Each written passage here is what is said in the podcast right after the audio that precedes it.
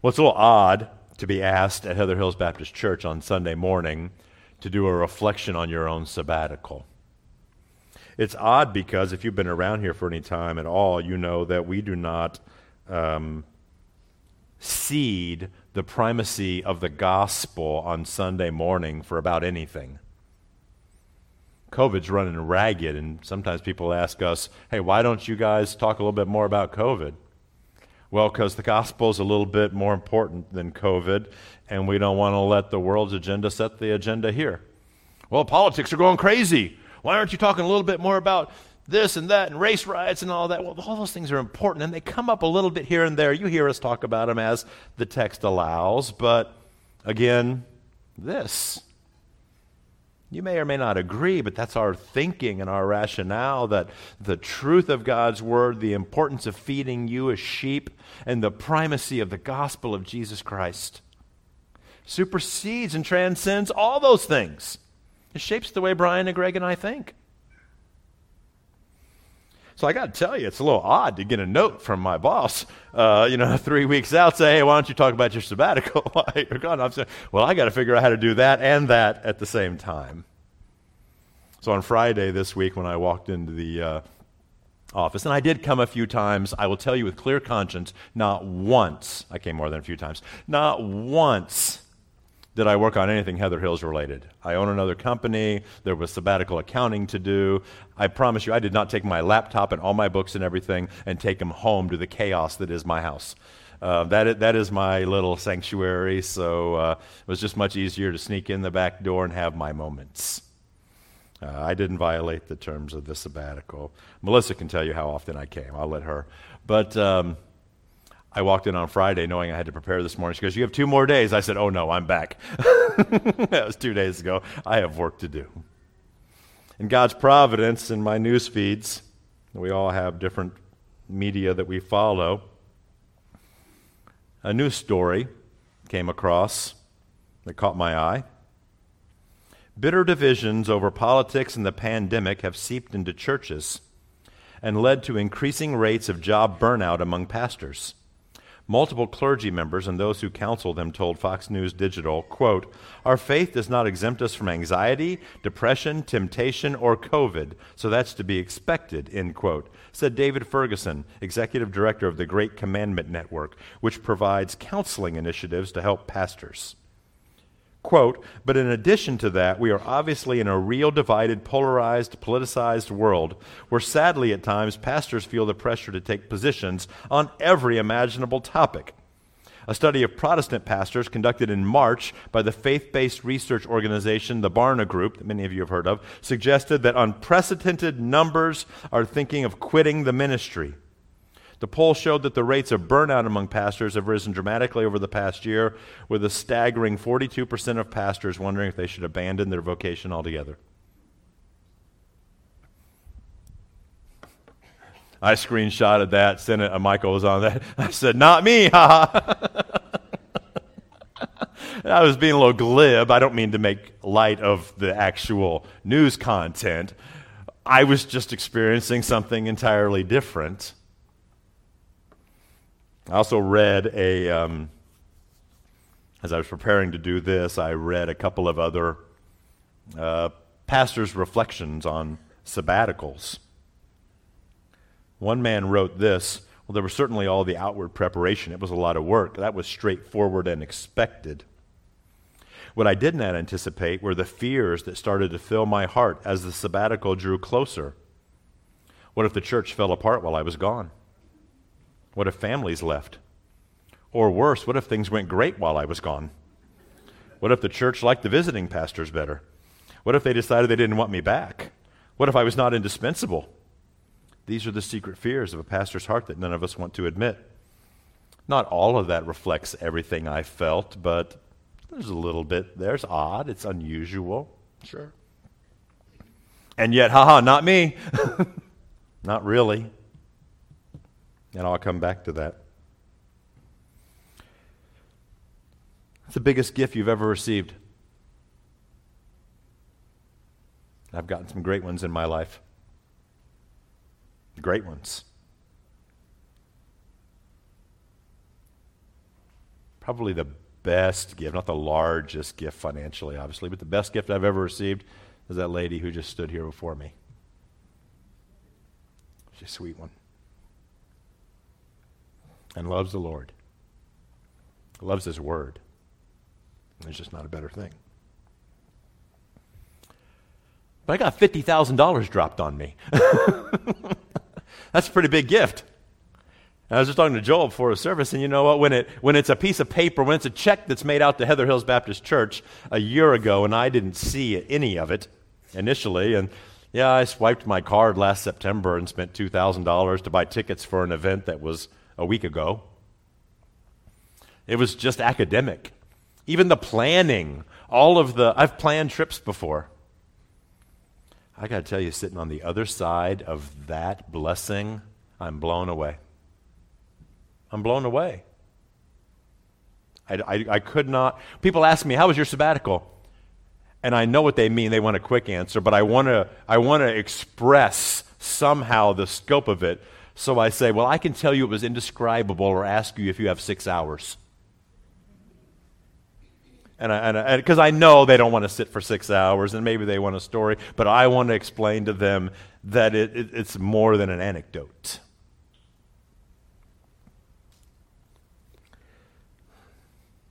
I thought I'd review a little bit about the sabbatical application and events if you're taking notes. Just kidding. I'll tell you when, you Bible people, I'll tell you when it's time to take notes. Don't worry about most of this. I will tell you a little bit about the lessons I have learned in my sabbatical. And that's where we'll spend a little bit of time um, in the scripture. So, a review of how we got there, what happened, but then what I've learned and what I hope maybe we can learn. Not all of you know my whole story in the years leading up to us applying for the sabbatical. Um, I've been around Heather Hill since 1984 as a teenager. I was an interim pastor here while I was in Bible college in 1988 and 89, serving on staff as a paid 10 week intern uh, twice. We did leave for a short time. I was a pastor in uh, Jasper, and I served up in Kosciusko County near Warsaw in a little town called Mentone. We've been back here since 99. I've been teaching here since 99. I was a deacon and, in fact, chairman of that group uh, for many years from 2005 to 2011. That's six years. That's when you're supposed to get your one year off, and that's the year they made me a bivocational pastor, so I didn't get my year off. I was a bivocational pastor here from 12 to 17 and was in your grace you asked me to uh, come on staff full time in 2018 and I've served in that role from 2018 to the present. Uh, during that time in 2007, the Great Recession, I lost my job. Lori's pregnant with number eight. That was a little staggering for me. Had my wife's dad live with us my parents living with us in the last few years. Mom just passed away uh, last Good Friday. We've had a few foster daughters, guests in the home, uh, marriages, weddings at the house. The title of my sabbatical grant narrative was Caring for the Caregivers. And it was not easy to write because I don't like to often reflect on, oh, poor me. You know, I, it, it's not my temperament, it's not my spirit, and I don't think it's the spirit of the Scripture either. It's in our weakness that God's strength is made perfect in us. We're to serve, and even if we are poured out as a drink offering, Paul said, on the sacrifice and service of your faith, we rejoice. We should just constantly be poured out as God pours into us. That's a better way to live. But you got to write an application, and on paper, I look a little needy. Um, so we, we wrote this narrative. Hey, it wouldn't be a bad thing if we invested in ourselves. It wouldn't be a bad thing if we invested in our family. It wouldn't be a bad thing if we invested in our marriage. And so those are the how we got to that spot. Ecclesiastes 10:10 has been the theme verse in my mind as we've approached the sabbatical. It says, "If you don't sharpen the saw, you have to use more strength." And I don't want to be a dull axe in the hand of God. He'd have to hit the tree more often with me. I'd like to be sharp. I'd like to be well taken care of. As Lori said, the key components were, and they asked the question, What makes your heart sing? Well, we had planned and in the grant application to have rest and encouragement for our souls. And we thought of that in terms of the Israel trip. Rest and encouragement for our marriage. We thought of that in terms of the Hawaii trip. And rest and encouragement for the family. And we thought of that in terms of the Sing conference that we were able to go to. So that's the background. Lessons I learned from the sabbatical. There are some easy ones. Number one, if you get a chance to go to Hawaii, go. if you get a chance to go to Israel, take it. I strongly urge you a more, a, a more um, attainable goal. Go see the Museum of the Bible in Washington, D.C. We were so encouraged and had, did not know what we were getting into. And if you get a chance to go to the Sing conference in Nashville, Tennessee, that Keith and Kristyn Getty put on, it's only four hours away. Highly recommend. Now, you may not be given a grant to do those things, it may not be as easy, but um, commendations. Okay, seriously. Lessons from the sabbatical.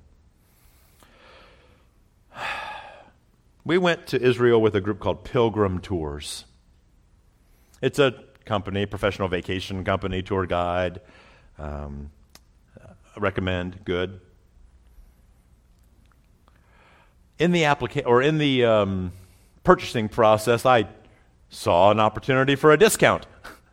hey, if you're a pastor, you can get 10% off. Just check this box in exchange for a few things we might ask you to do. 10%.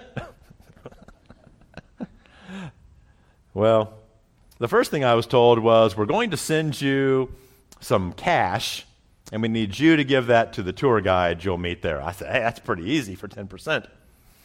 And I mean, no, nothing disparaging about it. They could have just told me this earlier, but we left on a Tuesday, I think, and the Thursday before, I got a call from one of the uh, owners of Pilgrim Tours uh, I've been told he would call, give me an outline of what I'll need to do, and I was told how often that they would want me to lead a devotional or teach. It would have been nice to have that notice a little bit earlier. It was also glorious. I got to teach our group of 48, and these were like 10 minute moments. I, I opened every morning on the bus with a Bible reading and prayer. That was not really demanding. But I got to teach our group on Mount Carmel, where Elijah battled the prophets of Baal. This high spot overlooking uh, the mountain range of Mount Hermon. Uh, I, I, mean, talk, always talk about the Bible in color. I'm like, it's really, really special. I got to teach at Caesarea Philippi where Peter confessed, You are the Christ, the Son of the living God. And Jesus asked him that in front of, I can't describe to you the pagan shrines everywhere in the rock face, the bluffs taller than the twice as high as our walls here in, this pagan idolatry. It, to stand in front of them and say, You are the Christ, the Son of the living God is profound here at Heather Hills, but is crazy profound in front of the relics. I got to teach on a boat in the Sea of Galilee. I mean, just think about the number of stories in the scripture. No, I did not try to get out and walk on the water. Everybody, everybody asks that. I got to baptize 20 people in the Jordan River, including two of my own children. It was here where I thought I might have gotten fired. Because there, there are many things I did on sabbatical that I don't often. Like, this is the first time I've worn pants to church in 13 weeks. Literally, I've worn shorts to church every, every week. But I got baptized by a Catholic priest in the Jordan River, and I just don't know. so I, uh, it's very cool. There's a little pavilion here, and your group comes together. And if you want to get baptized, you pay ten dollars, and that gives you access to the changing room. And everybody puts on a white gown. You got to understand, Israel is like the hub of tourism. Catholics go, Protestants go. I mean, everybody goes. Even in our own group of 48, there weren't 48 Heather Hills people there. It was eclectic. Okay? So I'm trying to be gospel oriented in a group of people. Some of whom are there simply for tourism. Some are there because they're more about the shrines and the grace and almost more sacramentalism.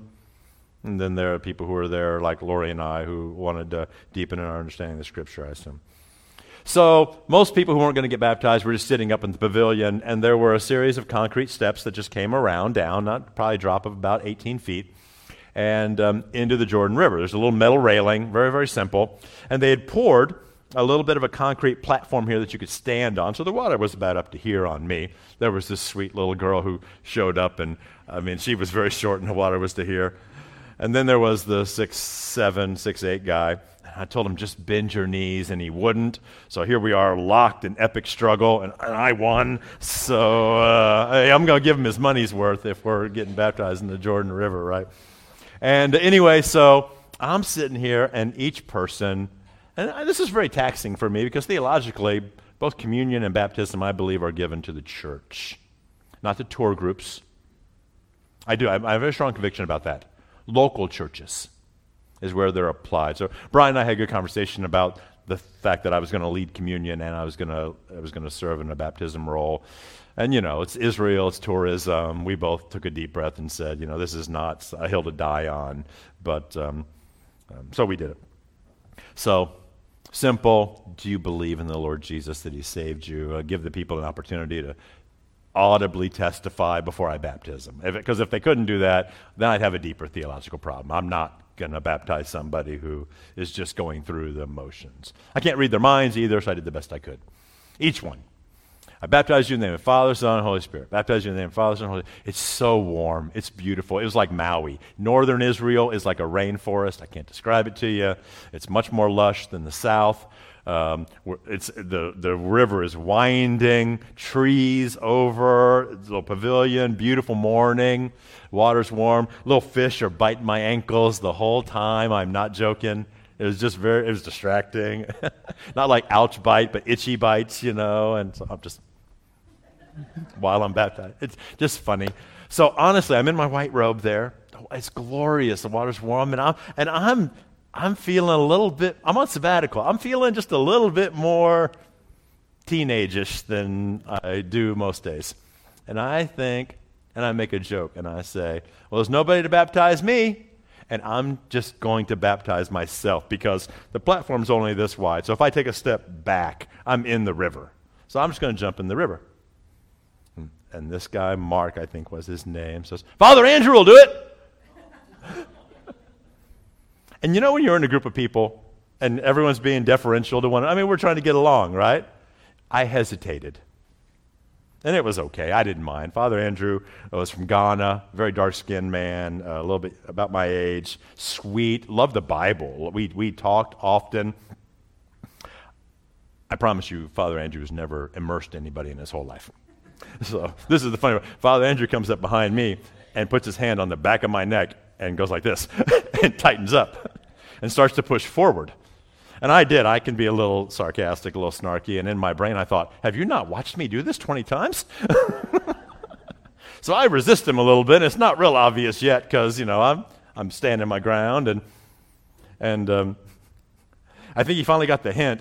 He, but he didn't put his hand up here like, like I did and help people. He just clenched tighter and drug me in, you know. So uh, it, it's just, it, I just thought it was hilarious. And um, what was really great about it, and I'm sorry, just a funny story I wanted to tell. Um, Father Andrew did know the scripture. Uh, he lives in Missouri now, and um, he said, and I can't do his accent, you know. Uh, this tray is like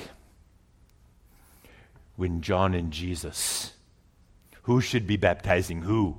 You know, and I said, yeah, I'm gonna, I'm gonna get fired. That the Catholic, you know, we and we joked about it. It was just really, really funny. And uh, so I got to baptize people in the Jordan River. Where were we? Oh yeah, my jobs while I was there. I got to teach at the church in the Garden of Gethsemane. And I got to tell you, we learned some things. Our, our tour guide, Mikhail, we called him Mickey, Michael, their biblical name, was a Russian Jew who's moved back to Israel, a Messianic Jew. Sweet man, knew his scripture really, really well. He's been a tour guide for 25 years. Just read his Bible. Just, just was glorious. I think a, excuse me, a big part of a successful tour is the tour guide, right? I mean, it just. But we learned so much from him. You know, garden's not a great translation. Grove. It's on the Mount of Olives, an olive grove. And the reason that area was called, and what does Gethsemane mean? I, I guess I never knew. We just accept some things, don't we? You hear Garden of Gethsemane. Okay, cool, you know. Well, that's the name of a place, but it means oil press the grove or the, the part of the Mount of Olives, the grove, the particular grove that had the oil press in it.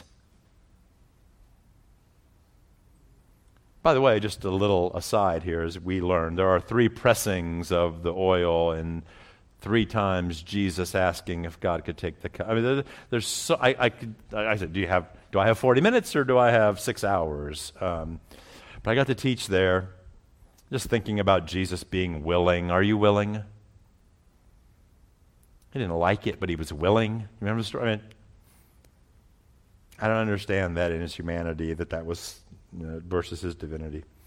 And then, as Elijah said, we went to uh, a the Protestant site where the traditional place of the garden tomb is, and right next to that, we had a little pavilion, and I got to lead communion. And that's what I want to share with you this morning about um, uh, to try to make this an actual gospel oriented time. I said to the people there, and of course I had, this time I had about 15 minutes, and I probably won't take that long here, but I said, what I want to do for you to, right now is shrink the Bible. Here we are in the Old Testament, and I think isn't it a big book, and you try to study it. If I could, if I could shrink the Bible for you a little bit, that you could understand the whole story, then maybe you start understanding the parts of it inside a little bit. So, and I didn't know who I was getting into, but I said, you know, the Bible, most people understand at its fundamental nature has two parts, right? Has this Old Testament, and it has this New Testament. Okay, the word Testament it's not a word we really use a lot. You probably closest thing you'd associate it with is in a courtroom. To testify, the testament. Probably has a little bit more um, connection with the word covenant, like agreement. There's an old covenant, an old agreement, and a new agreement. And I said, you know what? If I could say to you that the Bible maybe is not so much just the old and the new, but a layering of agreements between God and people. God trying to figure figure out that sound that's that's absolutely wrong. God trying to relate and reconcile his people back to himself because of their sin. If anyone's trying to figure it out, it's us, not him. But what are the different covenants in the Bible? Well, Adam had a covenant with God. God just told him, "What are we? What we're going here? Um, fruitful and multiply, fill the earth, subdue it. There was this agreement. Then you know God made a covenant with Noah after the flood. I went through these a little more deeply when I was there that day. And God made a covenant with Abraham. Told him, Look at the land. This is the land we were in. Your descendants will be many, and through you, all nations of the world, will be blessed through one of your line. That ended up being Jesus. Then there was a covenant with Moses, given the you know, Levitical law, the code of Deuteronomy, Hear, O Israel. The Lord your God, the Lord is one, and you shall love the Lord your God with all your heart, soul, mind, and strength. And this was the Mosaic covenant, the covenant with Moses. That's the covenant we mostly associate with the Old Testament, right? The Mosaic covenant. But you see, even here we had different covenants already. and the Davidic covenant, where God promised a ruler that would rule from David's line forever and ever. And in the Last Supper, when they celebrated communion, Jesus reclined at table with his apostles with him, and he said to them, I have earnestly desired to eat this Passover with you before I suffer. They were celebrating the Passover. Of which covenant was that a part of? Mosaic. They'd been doing it for thousands of years 14, 15 centuries, not quite thousands, not multiple thousands. I tell you, I will not eat it again until it is fulfilled in the kingdom of God. And he took a cup, and when he had given thanks, he said, Take this and divide it amongst yourselves. For I tell you that from now on I will not drink the fruit of the vine until the kingdom of God comes. And he took the bread. When he had given thanks, he broke it and gave it to them, and saying, This is my body, which is given for you. Do this in remembrance of me. And likewise the cup after they had eaten, saying, This cup that is poured out for you is the new covenant in my blood.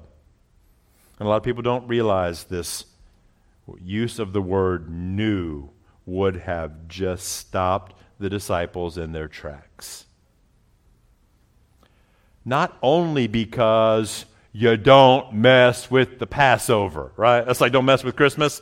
You know, it's like you, we've been doing this a long time, Jesus. You don't mess with the Passover. I know you've said some crazy things here along the way, and we've been on board all the way along. There could have been just a simple bit of new. Uh uh this is the defining moment, the Exodus. You don't change this.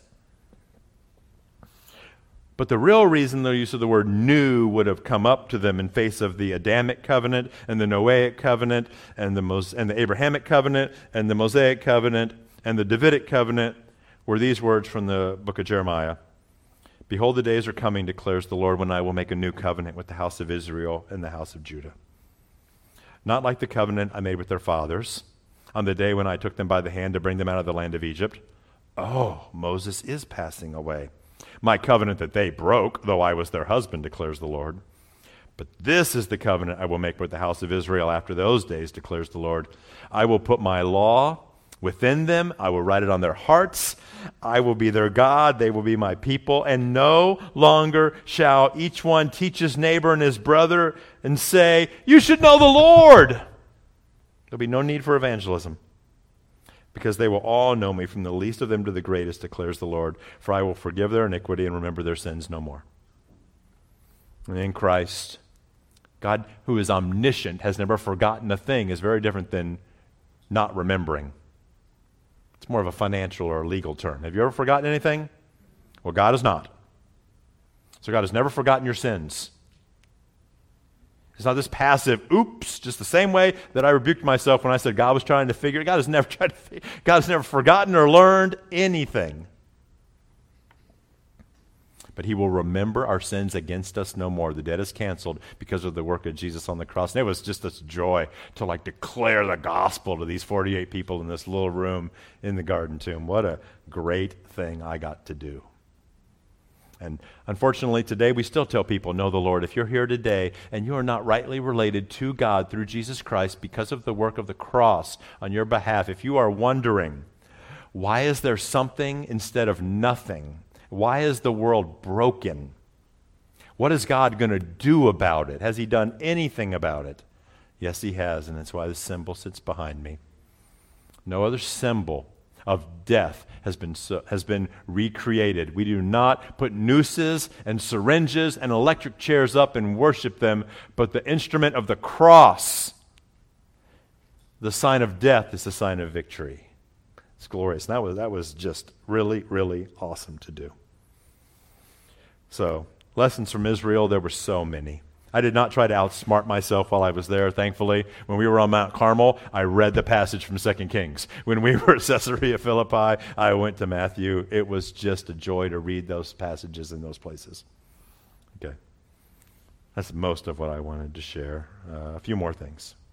Lessons from other churches. We visited quite a few. Um, friends, there are a lot of like minded friends out there, a lot of people who love Jesus, love church, love to do it well. I think we do a lot of things well. We can always get better, we can grow. We must always remember, and what united me in all these churches is that the gospel is our strength.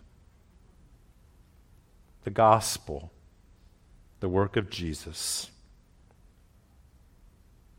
That was great. I'm looking at that clock and I don't want to go too long. Uh, third thing lessons from my absence. Most of these are very quickly. You don't need me. We say that. You shouldn't need me. Other, other, other churches are a little jealous of the fact. This is the way I describe it. Are you the preaching pastor at your church? I'm on a preaching team. A preaching team? Yeah. Well, Brian preaches most of the time. He's got a full time pulpit ministry. He could do it every week. He's great. But I used to have a full time pulpit ministry. Uh, I get to preach once a month. And we have this other guy, Greg. He's great. He doesn't want to preach much more than four times a year, so we gave him the fifth Sundays. So what happens is every month, Brian gets a break. He gets a week to just kind of, ah. And every quarter, he gets two weeks off from preaching, which probably allows him to refresh. I got the best deal because I have four weeks to prepare every time that I'm preaching. And I love that because it reminds us subtly that it's not about the person who's the leader, it's about the Lord Jesus Christ and His Word. That's why I love it if Randy and Doug, and you know, as long as the Word is proclaimed faithfully and it's handled well and we are fed. And it's just something I, I, I'm reminded. It was kind of like I sometimes, sorry, honey, say to Lori, I learned from C.J. Mahaney's book on humility. You don't need me. And if I th- thought you did, it's kind of like pride keeping you from sleeping at night because who else will worry if I go to sleep? Or maybe God never sleeps or slumbers, and it's okay if you go to bed because God might solve the problem while you're asleep. You ever contemplate the fact that God might have made us not to need sleep? That'd be weird, wouldn't it? If we could just go, go, go, go, go, go, go, go, and some, some of you would like that, some of you'd hate it. I don't know, but you'd never know the difference because God didn't make you need sleep. But God made us to need sleep, partly to remind us we're not Him. Lessons from my absence. I visited with Mark Vroegop, the pastor of College Park Church. He said a couple things that were insightful to me. He said, Trey, there are things you used to do that others are doing now that you should never do again. Huh, I hadn't thought of that. He said, Trey, there are things you need to start doing you've never done before. He said, and then the wisdom is for you and your church to know which things fall into which categories. And that'll take place over a little bit of time and discussion. I said, that's helpful, Mark. And then he told me, he said, don't push too hard when you get back. It'll take you a few, you know, you're gone 12 weeks. It'll take you a few weeks to, you know, get back in the seat. Just let it happen. The one thing that's in the front of my heart regards to that that has really been burdening me and Lori. And I suppose it's because I was in Israel, in the land of agriculture, in the land of imagery. Shepherds need to be with their sheep. And God has given me a prayer and Bible ministry, and I want to find more meaningful ways to be with more of you more often, informally, to be a good shepherd. I'm not even sure what that looks like yet. But the Lord is my shepherd, I shall not want. I walked into the Museum of the Bible, by the way, and walked in this little kids' area. Some of you might see the pictures online where me and Elijah were knocking down the pillars of the temple in Gaza or Samson. You know, it's kind of it's a cool place. I wrongly put Jericho up there. I was just tired. I was. You don't go six hours that way and then seven hours that way and not have it do weird things to your head. I promise you. But I walked in there and I looked up at this wall, and in big print on the wall, it's a museum of the Bible, right? Psalm 23 The Lord is my shepherd, I shall not want. And I looked at Lori and I said, Come here, look at that. How's that even true? I described the northern part of Israel as like Maui, the southern part. Oh, no. That's the desert. That's the wilderness. That's crazy. And I was like, How did he write that? I shall not want. And Jerusalem is more in the south. Where David lived was more in the south. Just little things like that. Anyway, I'll be thinking more and more about that in the months to come. How to be among the people of God more, how to be in the community more for the sake of the gospel. That's just running. I miss you guys. And then lastly, lessons from my heart. She stole my thunder, but I still love my wife. What a great time. Thank you. Just a great time. Do you know that there is a requirement written into this sabbatical grant if you are, achieve the award? I don't know if we told you this or not. I can't leave for a year and you can't fire me for a year, we have to give the money back. I appreciate that, and we were laughing with my family last night. I think one of the reasons for that is I'm sure it's disruptive in some people's lives as somebody gets away and they begin to think, well, the grass might be a little greener, or they use the grant as an opportunity to go looking for a different job. Or a church might decide, hey, you know what, this was better. I'm pretty sure that the people who are giving us this money are not in the business of separating churches from their pastors. That seems plain enough to say, right? They're not in the business of separating. They want healthy churches, healthy pastors. So they put this one little requirement in there. From my perspective, it's not necessary. What I learned while I was on sabbatical, and this is almost without exception, every Sunday morning I wanted to be here. I don't mean I didn't enjoy. Boy, there's a Revelation series going on at College Park Church. Mark Vroegop's doing right now. We intended to visit a few more churches. We went there for the introduction. We went there the next four weeks. It's good. Find it online. Listen to it. It's good. They're just getting started. There are good churches. I had a ball going down. My friend Toby Johnson at uh, Gray Road. I mean, going to the churches we went to. This pastor, this young pastor in Maui on Kihei, at Kihei Baptist Temple or Baptist Chapel or whatever it's called, I don't remember. Boy, he can preach the word. There are some good, gifted people out there. God still has servants everywhere. So I don't mean to demean any of that. You understand? But in here, this is home. And I so missed you.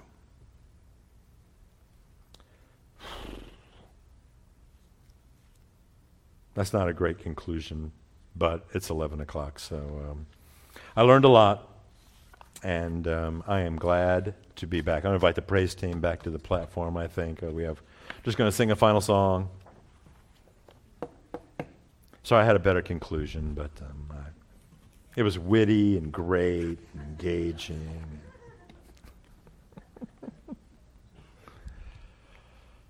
if I guess we're having lunch today, please feel free to come ask me any questions. Uh, if you want to hear a different, I'll, I have plenty of stories. If that's your cup of tea, I just don't want to. I didn't want to make this this morning fully about that. So we're here.